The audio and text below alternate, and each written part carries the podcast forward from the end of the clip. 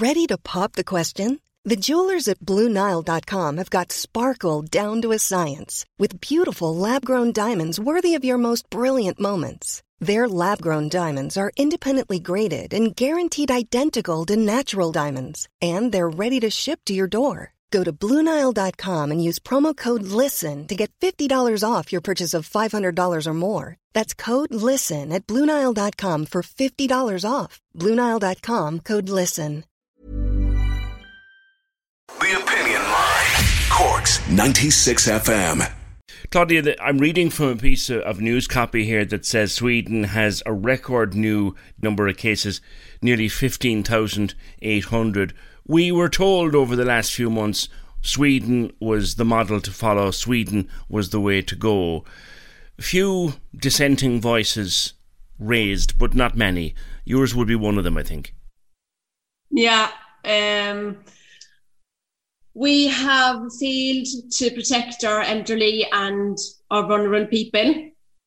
Um, I think that they're the ones that have to pay the cost uh, for the decisions that we have made. But at the same time, I have to say that no one knew what was right and no one knew what was wrong in the situation. I think that everyone really did their best, but we're in the situation we are in today because of decisions we have made. So yeah, we're paying the cost. The people are paying the cost. Looking back on it now, there wasn't a lockdown. There was some restriction, but not a lot. Mr. Tegnell, the man in charge, said this is the science, we'll follow the science. The whole everyone else around the world did their lockdowns. Who was right now?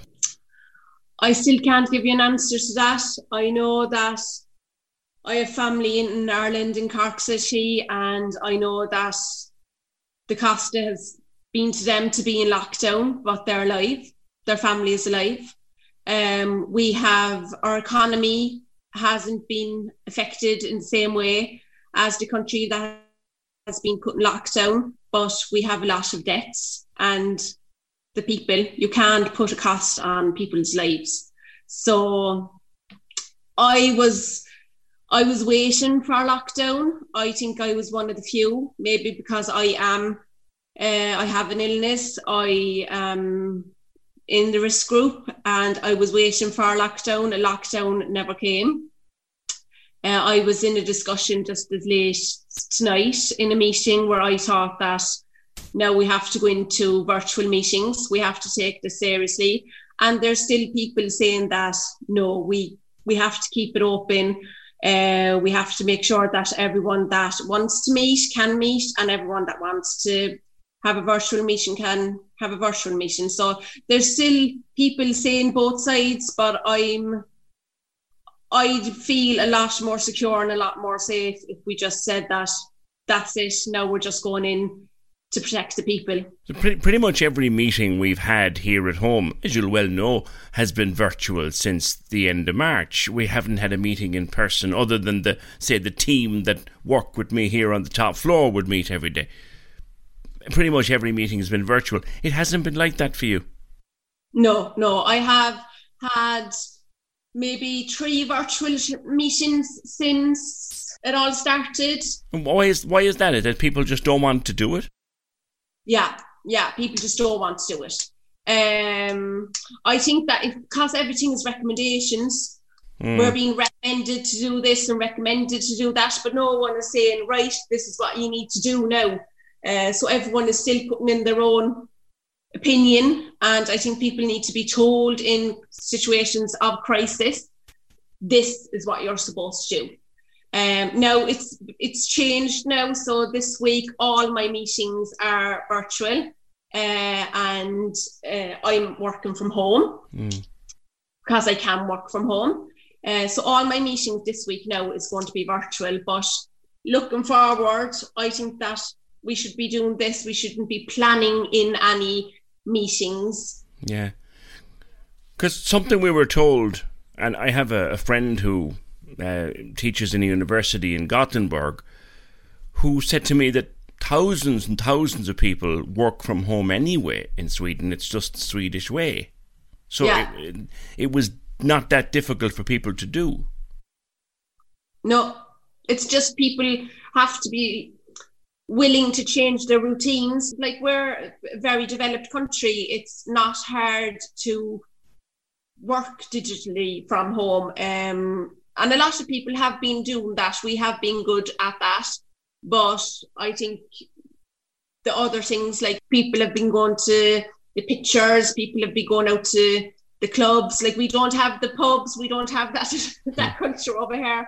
But people have been going to house parties, people have been seeing each other and they haven't taken the virus seriously, really. Hmm. Uh, and I can say that I'm one of them myself. Like I've I've also made choices that I now can regret, but something that I haven't done that I have heard that the Irish politicians have done is that they have gone out and asked the people to follow the recommendations and then they haven't done it themselves. The golf gate you're talking about.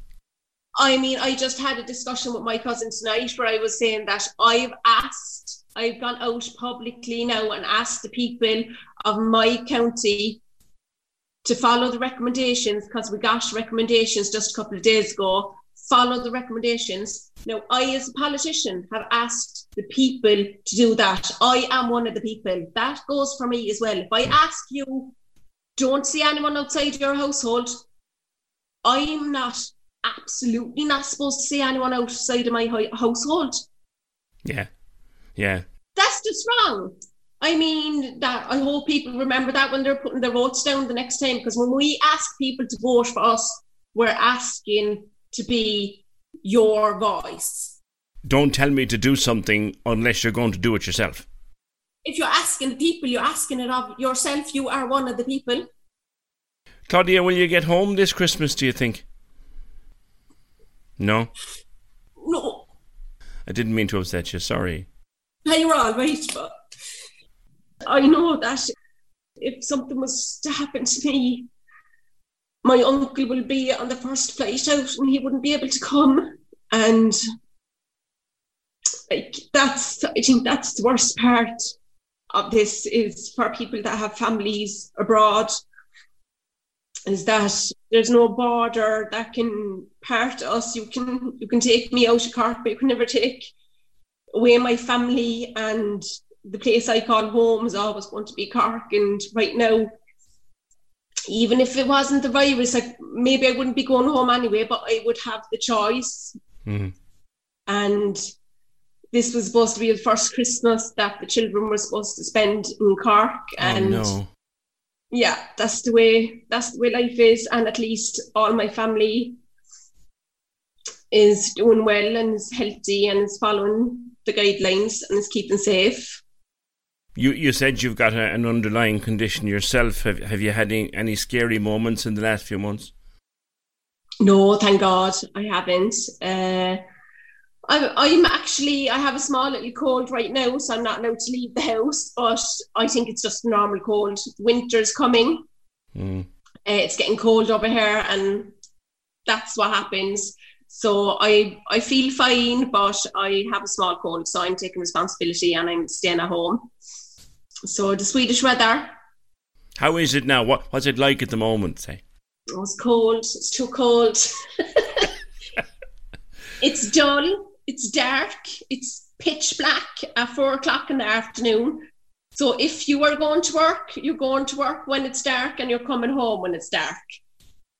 Yeah. So look, I, I didn't mean to upset you about Christmas. Oh, grand, you're grand.